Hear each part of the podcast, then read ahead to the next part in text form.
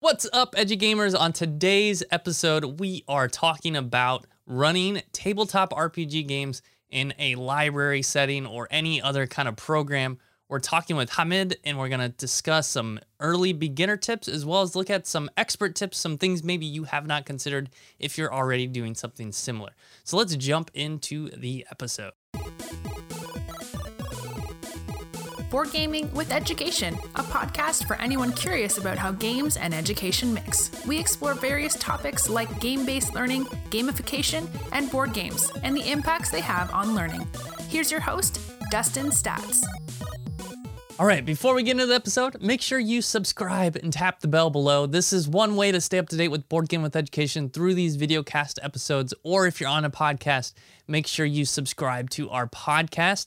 So, I want to share some updates with you with Board Game with Education. First up, every Wednesday, we also go live to have a casual chat, a stream, and we play some games. We're always looking for guests. So, if you're interested, send me an email podcast at boardgamewitheducation.com and we'll get you on the show. Uh, we also like to end that show with a game and with that game as an audience you're able to engage with us live. So really awesome way to check out some games that might be useful for your learning environment have some fun and play some games with us. Also if you sign up to our website boardgamewitheducation.com if you register you receive 500 complimentary EduGamer points. That's a welcome bonus that you can use those points on future purchases. So make sure you sign up there. Also, we're doing a couple other updates that you can find more information on that in our newsletter, boardgamewitheducation.com. But I'll share it here really quickly. We're looking for other contributors for resources to help us with expanding our resources at boardgamewitheducation.com. And also, we're going to be launching a board game crate. So that is an opportunity to help you get set up whether that's at home for some games or in your learning environment, or if you're an after school program or if you homeschool. So it's a box of different board games and it's a curated selection based on your preferences. There's a short survey you complete and we curate a selection of board games specifically for you. So those are some updates with Board Game with Education. Again, make sure you subscribe, tap the bell. It's the best way to stay up to date. And let's get into that chat with Hamid. All right, so I want to talk about something that Hamid talks about at the end of the episode, but I want to share just really quick right up front. It's his Kickstarter happening right now, Malfunctioning and Malicious Magic Items. Really cool project. It's about different magical items that your tabletop RPG group uh, might stumble upon, and some of these items have some malfunctioning things. Uh, so the art looks really cool, um, really awesome looking magic items here. Uh, you can take a look at the all the items that are available and check out the Kickstarter. He's got some uh, rewards and different stretch goals that he wants to unlock too. So check it out, and let's get into the conversation with Hamid.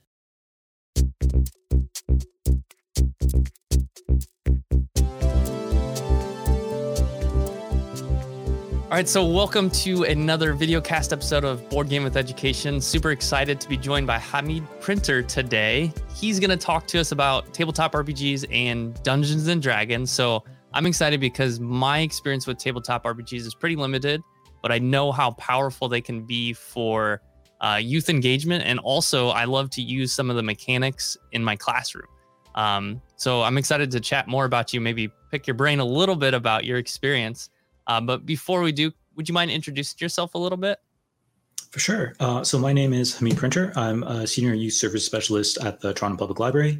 Um, so that just means that I do a lot of admin work on system level projects. Uh, my portfolio, I'm in charge of um, teen spaces, volunteering, and placement students uh, across all 100 of our branches. Uh, and before that, I was a children and teen librarian, um, and I also have a background in teaching. So I used to do elementary. Awesome. So when I, this again, I like to throw questions in here. I didn't prep you for. So when you were an elementary teacher, did you use any uh, like game game based or gamification or any games as a part of your teaching? Uh, I did. So it was before game. I'm dating myself now. It was before game, before gamification was like really a thing, and so I would try and incorporate a lot of interactive elements. I'm working with younger children it, it's like the best way to get them to learn so um, for instance we made a monopoly board i remember i think it was a grade two classroom that was learning about um, uh, community spaces, and so it was a good way where we basically rebuilt the community around the school um, using oh, cool. Monopoly, and then they could go around, and then the different like chants and uh, cards like that had information that they could use. So I have been doing it, but at that point, I wasn't focused on. I didn't have it in my mind that I was trying to gamify anything. It was just, oh, this is a cool idea. Yeah, I mean that's super awesome. I think what I find talking with teachers, they realize, and when you talk about game-based learning, gamification, and talk about that journey, a lot of us have used stuff like that without realizing, oh, we were incorporating game-based learning. We were using gamification techniques. So that's really cool. I like that idea of using Monopoly, especially for second graders. Like you don't need a super intricate game mechanic, but it gives them the opportunity to kind of get up and explore and kind of see this as a tangible thing. Um, yeah, that's really cool. So let's let's go into our topic. Would you mind? So we were chatting a little bit about this, and I know when I first got into tabletop RPGs, I did not realize how many there are out there. So would you mind kind of sharing what is so what is Dungeons and Dragons, and then what is the broader idea of tabletop role playing games? For sure. Um, so Dungeons and Dragons is a role playing game. It typically takes place in a, a, fantasy setting. So think like Lord of the Rings, um, Game of Thrones. And what you do is you, um, it's an open world where uh, players work together collaboratively in a party and they go off and they have specific goals, objectives, or quests that they want to complete. And there's usually um, a dungeon master or a game master. So they're like the narrator of the game. Um, their job is to describe situations, environments that the players find themselves in, also help direct them and then they also take on the role of all the the characters that aren't you know your players. So they would be um, the village person that's going to give you information. They're going to play as the bad guys. Uh, so that's typically how it works. And a lot of role-playing games use uh, dice as a mechanic. So you'd roll a dice and that would give you um, information on how successful your character is at completing a task that they mentioned that they want to do that's awesome. And just to I kind of want to talk about a couple things, you mentioned dice as a mechanic, and that is something that uh, another guest and I've used in the classroom, just like something super simple like that. I had a really big die, and I use that in my my university level classrooms. And we would just toss it around the class like it was a foam die. So it, you know, it got my students' attention. It's something pretty novel for them too. Um, but that's something I would suggest as a teacher if you can incorporate dice somehow um, to kind of bring some novelty to the classroom.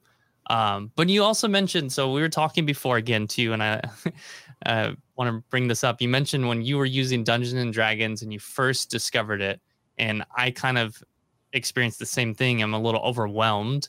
Uh, you mentioned that there's like in the book they talk about food consumption per day, um, but then I watched a video where this father was playing Dungeons and Dragons with his three and a half year old daughter.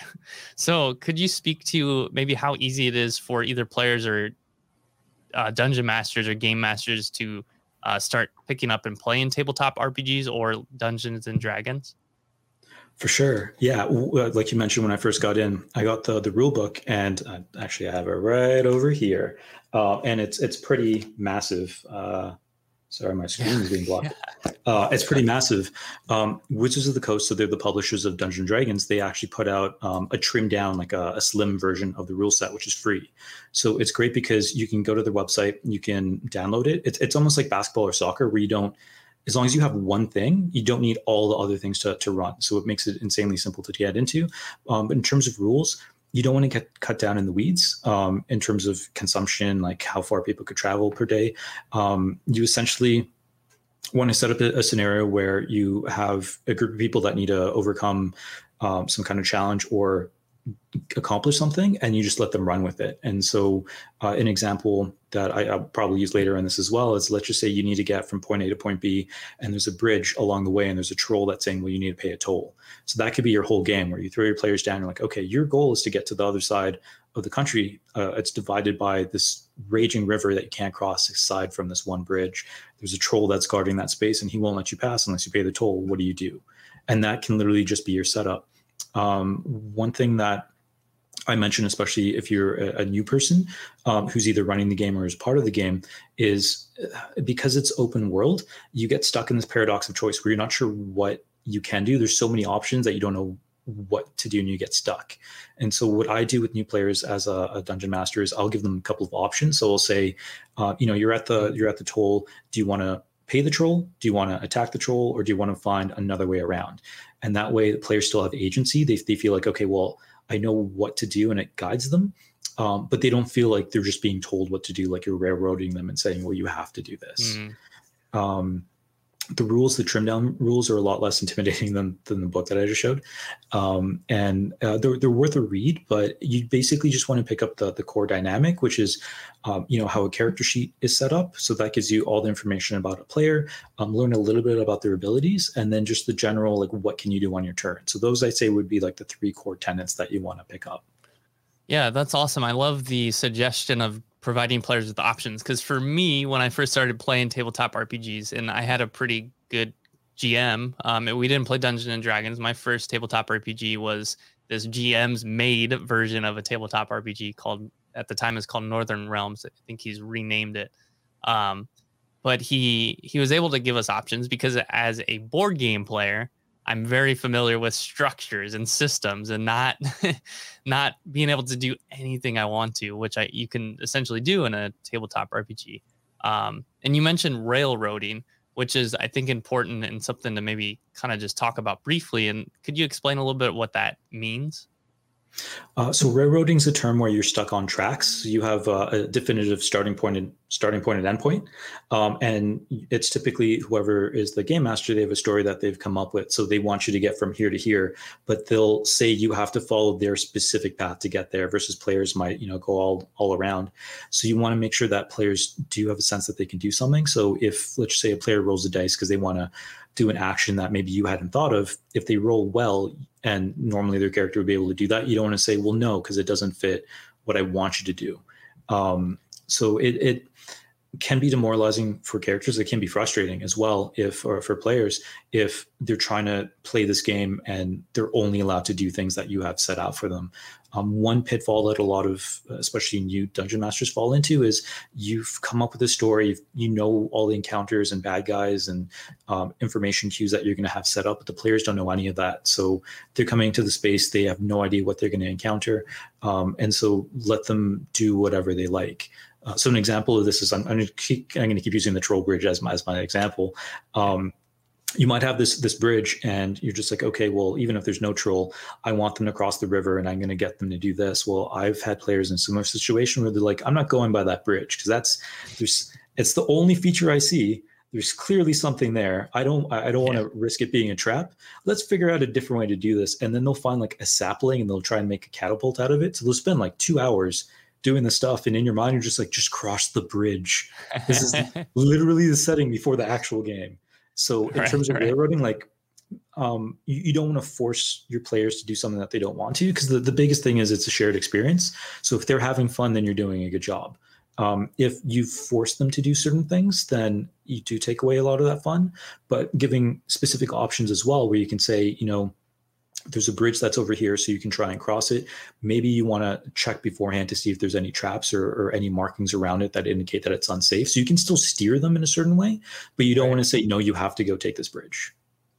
Right right. There's um this idea in i guess board games too is dangling that carrot in front of the player right? You want them to work towards that carrot and how can you uh, help them realize that carrot is there i suppose um, that's something. So one thing that we did with gamification in the classroom is lean into this narrative based learning and use world it's Worlds XP as a gamification toolkit. We we used um, and we created opportunities for students to um, kind of experience the story and learn the end of the story. So that's kind of the motivation for the students.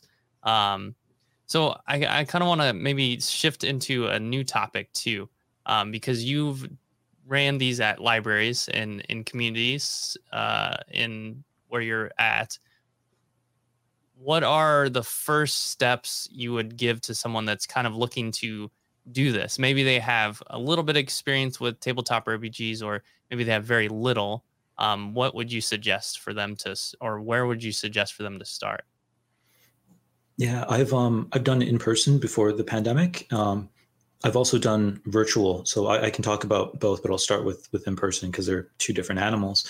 Um, so the first thing that I would do is I would go to Wizards of the Coast to get that that free rule set. If you have an opportunity, I recommend to anyone if you have a friend who runs it, jump into a game um, because then you get to experience it, you understand it better. Uh, it's it's like playing golf. Like watching golf isn't the most exciting thing in the world, but if you're playing, it's a little more fun. Uh, and so mm-hmm. you, once you have that experience, when you're planning for yourself, you know what certain points are. You have that experience as you know a new person coming in, so you understand what your audience is going to go through. Um, I'm quickly going to check. I have some notes to make sure I don't forget anything. Um, in person, there's a number of, of considerations. So, in terms of um, playing, it's great because you get a sense of what it's like both as a player and, and as the game. You want to pick up the rules um, and you want to just read them through quickly. The main thing, as I mentioned before, is character sheets. So, character sheets um, is this sheet with a ton of different numbers and writing on it. They can look very intimidating. Uh, it's actually not too bad if you break it down. So, understanding what that's like, because you'd also have to explain that to your, your players or participants that's coming in uh, for anyone at home who is looking at a character sheet, um, the way it's broken down, it's it's almost three columns. So the first column on the left hand side is uh, abilities and bonuses that your character gets when you're, you're, rolling. The middle is like your your bread and butter. So that's your your health. Um, uh, your inventory, so things that you're carrying, and then your your weapons. So that's like the main part you're going to focus on. The right side is information about your your character and abilities. Um, so that's like the easy way of going through.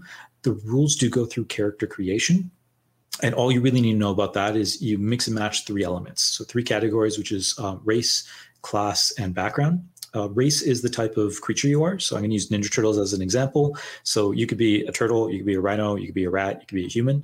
Um, and then your class is that's where you're going to get a lot of your abilities and your upgrades. So if that would be something like a wizard or a fighter. So as you level mm. up, like in a video game, that's where you're going to get more of your stuff. And then the third element that you're going to mix in is something called your background. And um, that is just general information about what you're doing before you start adventuring. And when you choose your background, it gives you uh, your starting money, it gives you uh, some extra items in your backpack, and it gives you uh, some extra abilities. So that's like the Cole's Note version of, of like a character sheet.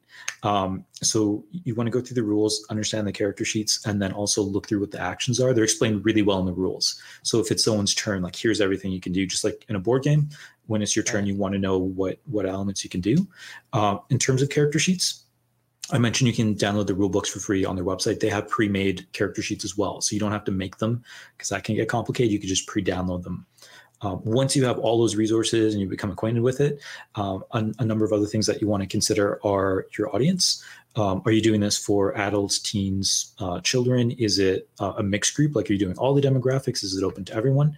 And then you also want to consider space and size. So, Dungeons and Dragons, um, typically it runs best between two to six players because um, you can manage everything. So if you're in a, a, community center or if you're in a library and you're used to doing programs with 50 people, this may not be the best one, or it might be something that you want to tack on to, say, a, a regular gaming program. So you have board mm. games on one side, and then anyone who wants to participate, it's on this other side. Um, so two to six people in person, you can double up, so you can get people who work in teams, so you can get up to like 14. You don't want to go beyond that because, again, with a lot of new people and a lot of content to to inform, it can get really complicated. Right. Um, and then one of the other things that I would recommend is making sure that you time everything out. So having at least half an hour set up, half an hour of, of uh, cleanup time, and then a minimum of two hours in between. So the, those two hours is to make sure that you can answer questions, set people up. The buffer time, uh, you would need time to set up regardless, but you also uh, I having worked in community spaces, I know that things pop up and maybe you get delayed in getting to your program, so it just gives you a little more mm, space. So right, once you're right. there, you're okay. And then I guess the final thing is figuring out how you're going to deliver the information. So what time are you going to do it? Um, how are you going to present the information? Is it going to be a series? Is it a one-off? When I ran it myself in my library, I did a, an introduction to Dungeons Dragons. So mine was open to anyone who wants to join, and it was um, structured in six series. So people knew like every Tuesday evening, come down for like a month and a half. And at the beginning, I did 20 minutes, which is just here's general information about the game. So one week was here's everything you need to know about character creation. The next one is everything you need to know about magic systems, and then okay. we would jump into the game and play. And oh, so cool. what that allowed me to do is they got a little more information right off the bat so they're more comfortable once we do start playing did start playing. But then also if people are coming in late because we were doing it after school so i know you know getting to another space can take time. They didn't miss any of the actual gameplay. Awesome. Yeah, I love that tip is the the 20 minutes you share like part of the game, but it's like just going over stuff that is maybe new to players. Like I think if I would have a 20 minute introduction to the magic system and on a separate day that has a 20 minute introduction to characters, right? That would not overwhelm me as a player. And then also just from the practical side, people are late. so you can wait till people come and you have everyone there. Uh, yeah and I want to go back to the character creation. So you mentioned like the background, and then I would also say that one thing because I did my first GM game, and I am 100% happy to help my characters come up with their characters and help yeah. them walk through that process. So if you are a new player, definitely talk to your game master because they are probably more aware of the rules than new players are and also, you don't need to know your backstory right when you start, right? You can always develop that as you go. You can just know like a little bit about who your character is, but then kind of build on that as you as you go through your, I guess, your uh, adventure. For sure. Yeah. So there are these things called session zeros where before the game, um, you meet with your, your game master and then you can go over a lot of the information with them helping to build your character. Um, I recently did that with my group. So I've been playing with a, a, group of friends during the pandemic and we completely reset. So we're back to level one. We sat down, we, we did that process. We also went through the background um, only because they had been used to it at this point. So we're like, oh, okay, we can do it right now. Um, but I like asking a bunch of funnier questions like, what's a tangible fear that you have? Like, are you afraid of spiders? Because that helps them role play. It's a it's a very mm. small question, right? It's not like a, a, you're developing your backstory, but everyone has some kind of fear. So if they say that they're uh, afraid of bees, uh, it's a character trait that their their character can play out. But then for me, who's running the game, I can say, you know, you've come across this field and there's bees flying around, and now it's a, it's a challenge when otherwise you say, oh, I don't care, I'm going to walk past these things. But you have a, one character who's completely terrified of bees. That's funny, yeah it kind of creates an extra dynamic. And then as a as a game master you can yeah lean into those things and bring them into the story in the future right? Because you know yeah. you, you have some secrets on their characters. Um, there's two other things that that came to mind in terms of if you're running this in person and and one of them is um, setting up expectations. So we were talking about backgrounds and you don't really need it to begin with. I'd recommend if you're doing in person doing one off. So a, a one shot or one off is you just play one game, it's self contained, then it's done. Um, but let people know at the beginning that what your expectations for the game are. So it's this is for first level players. You can feel free to be honest and say, you know, I'm new at this. And so as we're playing through, uh, maybe something will happen in the game and I might not know the rule. So we'll come up with a decision, we'll move on, and then you know we can look up the stuff afterwards. And so that helps with a lot of things. So you don't um, if you have people coming in that are just excited because they like playing, uh, maybe they want to help and they're trying to correct your own rules, but can actually stagnate what you're doing. Um, so you want to give those expectations as well as like behavior like what is disruptive behavior um, you know you don't want to be disrespectful mm. to other players you don't want to talk over other people you also want to explain why that they're disruptive because if you just say don't do this you know it can go in one ear not the other again people are excited and in that excitement they might do things that they don't realize that they're doing. But if you say, you know, I don't want people talking over other people because we want to make sure that everyone's heard, then that's really good. And then the other thing, speaking of, of character creation, is uh, I mentioned you can get those pre generated characters that you can download online. When you bring people into play program, don't let them bring in their own characters. So I've I've made this mistake where I had someone come in, they're like, I was running this first player like a first level session and i had a, a character who uh, a person that came in they had a, a 12th level minotaur character mm. i'm like mm. well for the game i'm playing like a bee can actually be hurtful and you're playing this one character who's like you know on his way to becoming a god so if you have these pre-generated ones just say you know yeah. what you can choose between what we have here and the rationale for that is we want to make sure everyone's in the space they're on uh, equal footing it also is great because you understand those characters like you can look through them so then I would recommend, you know, let people choose and then they can introduce themselves. So they can say, you know, I'm a rogue hobbit. Um, and then after they introduce themselves so the group knows, then you can also say, you know, as a hobbit, this person has an extra ability where if they roll a one, which is the worst you can roll, they can roll again. And so then you can tell them what's going on and you're not blindsided by someone saying, well, here's my character, you know nothing about them, or they might influence the game in a way that you're not expecting. So those are two other considerations you want to keep in mind when you're, you're doing um, in person. Um, the last one is, and this is because I, I, work in a library and I've worked with schools. Um, there's three pillars of gameplay for Dungeon Dragon or general role playing games, um, and that is combat, socializing, and exploration.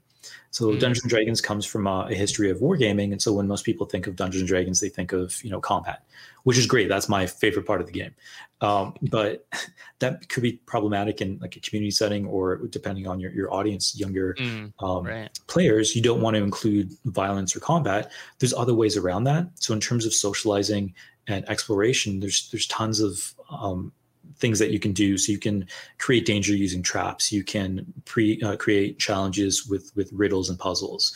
If you did want combat, there's non-combative combat, non-combative. There's a non-violence combat that you can do. So okay. maybe your players are in a tournament, so they're still fighting. They're still using those same dynamics, but right. it's in a game setting so they they just want to make sure that they can get top ranked. They don't want to like actually hurt the other person that they're they're competing against. So there are ways to incorporate it where you don't have you can make it uh, you know child friendly right right. Yeah those are good tips. And then so let's go into virtually. What are some tips you have? I, I mean we all kind of learned a lot this past year but what are some tips yeah. you have as far as uh, getting a game going for your library or community center or school virtually yeah, so virtually, um, my experience was with a platform called Roll20, which is free. So it's great because you just sign up, email, password, same as you know every other account um, and it has a ton of functionality um, there's a lot of pluses and benefits so for me as a, a, for me running the game or you know someone out there who's trying to create one uh, a program for their class or the community center it's amazing because you don't have to worry about a lot of the extra things that you would do in person. So you don't have to worry about making a map. You can just download one and put it oh, in. Yeah. You, you don't have to worry about making characters. You could just drop them in as well. Um, so that makes things a lot easier. And then once you create something, so I have a murder mystery that I, I created for my group, and I've done it in a way where you know multiple people could be the murderer. And so once I've I, have i have made it once, I can reuse that as many times as I like. So it's a lot of front end work, mm-hmm. but then you can uh, then it's just a matter of logging in and it's ready for you. So there's a lot of right. great benefits. Um, built-in directories, so you don't have to worry about rules.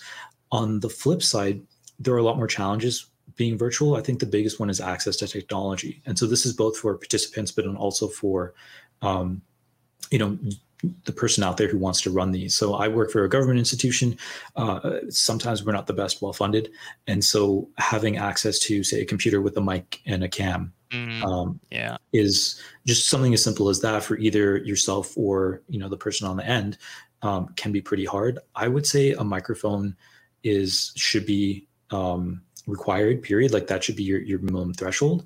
And the reason for that is so roll20 has a chat feature you can type in um, and you can communicate that way.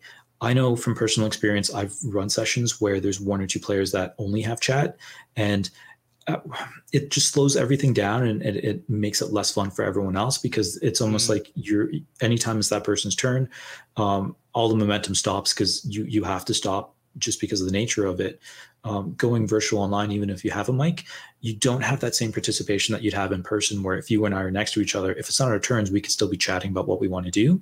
Versus virtually, you have one audio channel, and you know it's it's taken up by whoever is currently doing the turn. Um, chat is great for that, where you can you know talk to each other in the chat to figure out what you want to do, but it doesn't right, replace right, yeah. the interaction that we're used to at like a physical table. Um, yeah, I'm just gonna say that that that's a good point. I, from my experience this past um, about two months now, I've been teaching part time, and I think what works okay. I wouldn't say it's it's it would definitely be better doing a tabletop RPG game if everyone had a microphone. However, I think if you do not allow anyone on the microphone, like let's say you have like a not very many people, majority play, players don't have access to a microphone or maybe you want to just try it out for part of the game where you only allow them to use chat. Uh, and then as the GM, you kind of take over the momentum and flow of the game. I've just kind of noticed that that's how it's worked for me in my classroom. Like I'm just the the streamer, and I'm like, I'm like uh, announcing what people are saying in chat, and I, and based on who says something first, um, that's just kind of how like some games work. I'll say, oh, this person uh, typed it first, so it's gonna they're gonna get the point. But I don't know. I would be curious to see how that works. It also gives me an idea of like as a GM, maybe you've all lost your voice because there was a spell, and you can see what what happens in the chat. I don't know. I like cool. that. I, I've actually been working with a teacher friend to figure out um, what to do with their classroom because they want to they have students that are interested in dungeon dragons and they want to work it into their curriculum because we're getting towards mm. the end of the year so they covered a lot of what they've done um, yeah. the biggest challenge is i mentioned in person you can get like between two to like 14 people because you can double up online i would say you're pretty much restricted to like that two to six uh, only because it becomes really unwieldy especially since you don't have these other engagement like you're not physically there um, so if you have more than that, it gets pretty complicated. Um, so that's a big holdback in terms of of, of online. Um, with mics and things like n- number of registrations or number of people who can join registration is great because you can outline what the session is going to be ahead of time so if you're promoting it online you can have a registration um, process that says you know we're accepting up to six people um, we it's best if you have a mic and then you can send links out directly to those people instead of it being an open platform which prevents you from dealing with you know any random person coming in and right. causing like purposely causing problems um, right yeah. Teacher wise, though, I'm classroom wise, though, I was talking to my teacher friend, and what we came up with her group is because she has like 37 kids in her classroom going virtual, um, doing almost a choose your own adventure uh, scenario okay. where they have a narrative thread and they go across. And so they have certain goals that they need to achieve, um, but there's barriers uh, before each one. So the example that her and I were talking about, she has a grade six classroom um, was okay. Let's just say you um, there's someone that hires you to um, go fetch something for you, which is something called a fetch quest. You send your players off to, to get something and bring it back. Um, so first you have to go see them, except you know it's a secret. They don't want you to know what you're doing, so you have to get past some cards, mm-hmm. and then so that would be your general setup. A lot more descriptive than that, and then you open up to the class and you poll them. So you give them those three oh, options. Okay. Yeah. yeah. Do you want to bribe the guard? Do you want to find another way in? Do you want to knock them unconscious?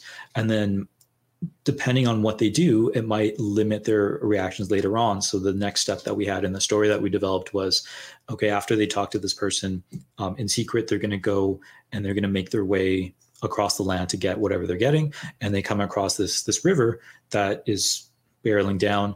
Um, what are they going to do? Well, if they bribe the guards, they don't have money to say rent a boat to go across, and then now they need to figure out a different way. So you give them, you know, three options as well. But now one of the options was being able to pay for a boat. They don't have that, so they're they're restricted to two. And so we we basically said you have the story. It's almost like a branching path, but not really. It's still linear. They're getting from point A to point B, but they have right, choice right. in how they get there. And then um, what you would do afterwards is after they retrieve whatever they're doing, then they have to make their way back. So you start off with they have every single resource that they need and they have a clear objective. And then they get it. And on their way back, well, now they've exhausted a number of resources. So if you get to a point where they're at that river, they have no money, they're tired from the trek, so they can't swim, then you can open up to the class and say, okay, well, you know, we had options, but we can't do any of them anymore. What do you think as a class we should do? And then you have them right. come up with solutions. That's and awesome, so it's yeah. Yeah, so it's a way where you can incorporate a lot of people together using polls, and then you have segmented points where you can talk as a big group. You can do breakout rooms and have them come up with solutions and present them as you come back. Um, but it's nice because they get this journey where they don't know what to expect as they're going, but then on their way back, they know what they're going to face. So then when you get them to think about what are alternatives that you can do, they they're already primed to it. Yeah, that's super awesome.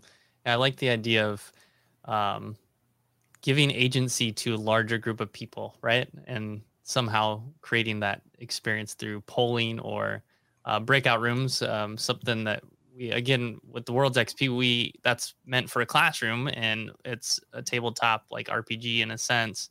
And we were trying to think of ways to how do we get 30 to 35 students involved in a tabletop RPG, right? And those are really great, great examples. Um, so I want to before we kind of wrap up here, um, do you have any tips for someone that is maybe already doing tabletop RPGs that they might not have considered before?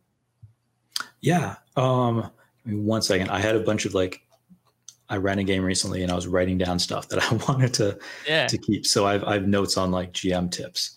While I search for that, I'll just say in terms of you know, there's a lot of benefits um, involved with uh, Dungeons and Dragons, especially in a classroom or library settings, because you could tie it easily into things like um, uh, your curriculum or if it's a community center prog- programs that you're doing. So if you're doing a leadership program or public speaking, you know, it's it's easy to to branch off from these. Here we go. I found my notes.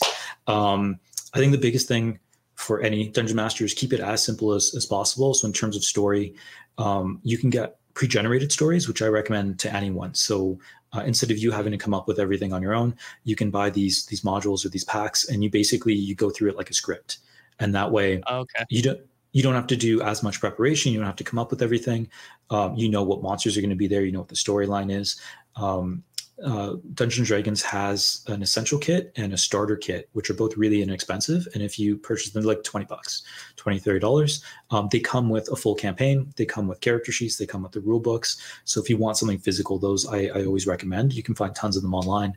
Um, character names, uh, especially with new character, uh, new players, make them as simple as possible. You don't want some crazy long name that no one can pronounce, uh, especially because everyone's gonna if you're referring to that person in that name uh, it yeah. becomes complicated and you as the dm uh, in terms of complication as well things like using voices um, i think you know everyone is familiar with critical role because of how big it is um, mm. and it I, I like critical role but i don't recommend that to anyone who wants to get a sense of what d&d is like um, only because it's it's almost like watching a video of a professional chef cooking like this five star menu and then you're at yeah. home and you're trying to cook, but you don't have the same tools or, or knowledge. Um, but you can still make a tasty meal at home, right? So I wouldn't recommend that. I would actually recommend um, Community did a, a really the, the, show Community did a really good episode. Uh, I think it's season two, episode 13, uh, Advanced Dungeons and Dragons, where they play a game, and so you can see what it's like. Uh, you were mentioning earlier, there's that video where there's a father playing with his three year old, uh, which is great. And I think those are going to be included in the show notes. So if anyone wants yeah. to take a look, it, it, makes you realize how accessible everything really is. Uh, mechanics and rules don't go into too much detail. Just make it simple. Like, here's how movement works. Here's how your actions mm. work. Just let me know what you want to do.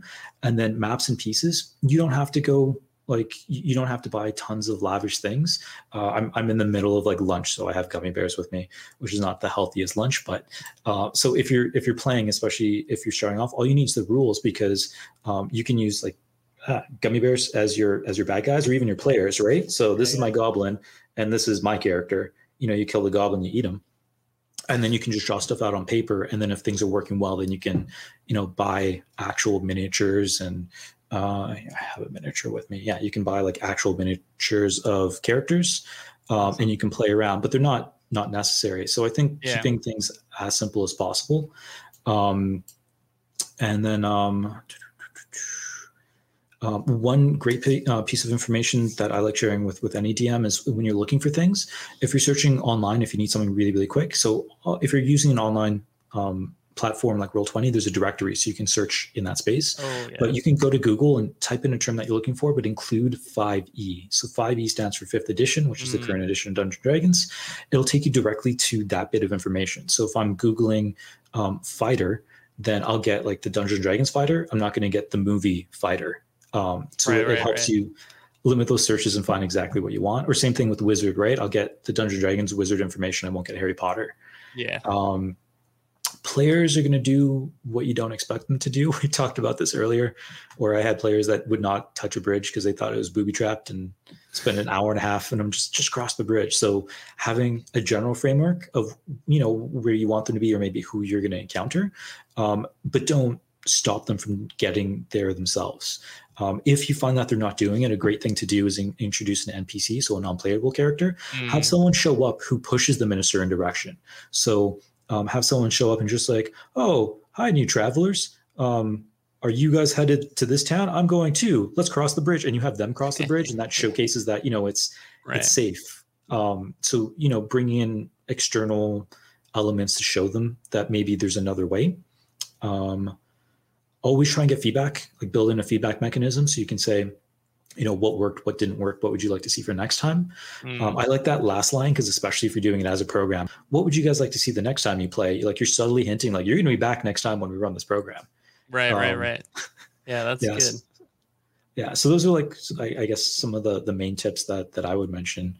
Um I would say also if you're you're doing it as part of you know you're a, a teacher, a librarian, a community worker, if you can pair with someone, because then you can debrief afterwards. So like if you're the one who's running it, you're in your head, you're you're dealing, you're juggling a lot of balls. So the other Mm. person can watch from an outside perspective. You could talk about what worked, what didn't work, and then you can just build off of it next time. But don't be afraid to include your participants in that conversation. Like, what do you like? What would you like to see? Yeah, I think that's a huge point is I mean, as a teacher, I I always implement a pre, mid and post survey to my students just for my own benefit and ask like what do you expect from this class? What do you want to learn? Um, and then mid class ask are we meeting your expectations? What's working, what's not working? Is there anything you'd change?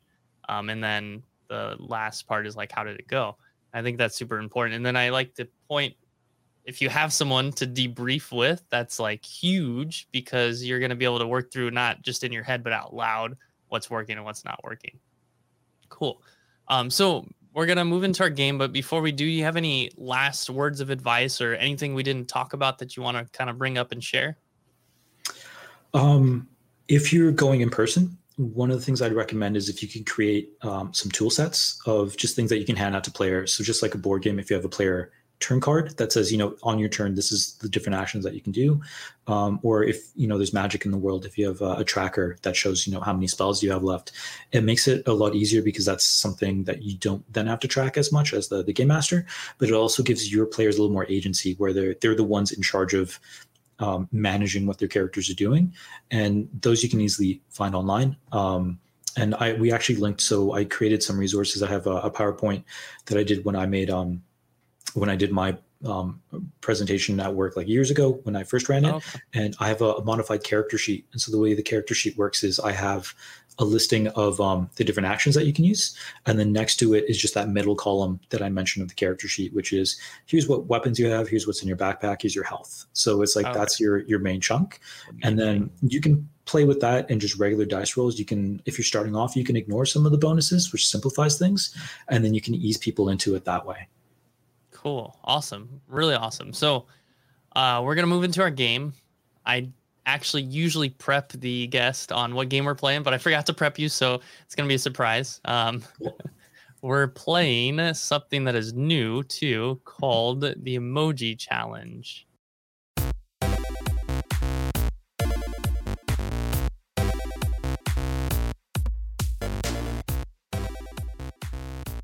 Cool. So I'm going to share some emojis with you, and you have to guess what it is. And if you're listening to this on the podcast and not over on YouTube, feel free to play along with us by trying to guess what emojis I used for the answers. So I'm not going to tell you like the topic or subject. I just want to see if you guess it. And then if you need a hint, I will tell you the topic or subject of the emoji challenge or the Sounds good. example. So the first one, Ice Ice Baby. got it? Uh, Castaway. Ooh, two for two.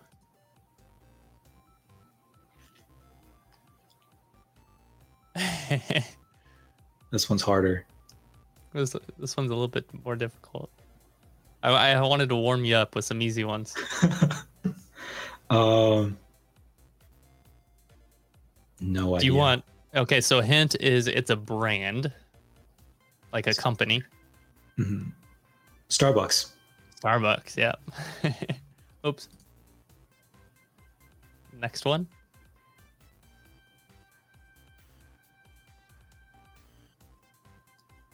I might need a hint on this one as well. I think the hint might give it away, but we'll go we'll go with a broad hint and say Disney. Oh, uh, Sleeping Beauty. Sleeping Beauty. Yeah. think this might be the last one. There might be one more. These ones are hard. what do you see in the emoji? Plunger Man and a cart. Cart. a plunger, a man that uses a plunger. and it's a video game. Video game. Okay, so person who uses a plunger, janitor, cart. Oh, Mario Kart. Mario Kart. Yep. oh, this is the last one. Cats. I mean, it could be. It could be cats. Oh, uh, no. I was gonna say Tiger King, but that's those. That's not even accurate to what the pictures are. Um, I mean, I only have uh, so many emojis I can work with, so the actual actual movie isn't. Oh, I gave a hint. It's a movie, so the actual movie, movie isn't completely accurate to the emoji, but. Lion King. I'm just thinking no. movies with cats in them. Um, so Marvel's Marvel movie. Oh, Black Panther. Black Panther. Yeah. Awesome. So I think way off. You eventually got them all though, so that's good. um, awesome. So I mean, thank you so much for sharing your tips. I know I, I learned a few things that I'm going to be trying out myself. And I know you have a Kickstarter coming up. So would you mind sharing a little bit about that? And well, it should be maybe live or just finished when this comes out, but hopefully we get this out when it's still running. Um, yeah. Would you mind sharing a little bit about that? And if anyone wants to reach out to you, how could how might they do that? Uh, yeah, so um, I'll talk about the project, then I'll, I'll, give you my my Instagram handle. So um, I am working on a, a Kickstarter called uh, malicious, uh, malfunctioning and malicious magic items. So whenever I play D and D with my friends, I'd want to give them um, magic items, but I, found that any magic item you had usually had some kind of benefit to it. And I thought, well, what if I want to give you something that was made by an incompetent wizard? Like he's the one who crafted it, it doesn't work correctly, and so it, it just it will blow up in your face. So if you're a smart user, you know you can use it to its benefit. But if you aren't a smart user or you don't investigate your stuff, then it's something funny will happen um, that can be or may not be detrimental to you. Um, and so it's it's a list of uh, it's it's um a deck of cards that have uh, a number of different items that you have. Um, they're all full of puns. So I have oh, cool. one one which is a revenge blade, and um, when you roll an even number, you double damage because you know you're getting even. Uh, so just things like that. Um, so yeah, the it's it's a project that is basically here's a whole bunch of items. Um, they work and they work well if you know how to use them. Um, but if you don't, or if you're not expecting them, and if you're expecting to use it normally, then it's going to blow up in your face. And uh, I have uh, an awesome artist who's going through. I, I mentioned earlier, it's nice having uh, extra things that you can hand off to players. So I actually have a mm-hmm. toolkit that's um, part of it as well, where you have a spell tracker for spells. You have um, a turn card for everyone else. There's a section on like how health works. If you die or you're unconscious, how does that work? Um, so all the different elements, something that you'd find on a Dungeon Master screen, is like a more mobile card version of that uh, as extra tools. So that's that's going to be coming out soon. Awesome. Or Super may have already finished. Yeah. it's a time travel. yeah. And then how if anyone wanted to reach out to you or kind of learn more about what you're doing? Yeah, so um, I can be reached at uh, inst- on Instagram. Uh, my handle is at hamid.printer.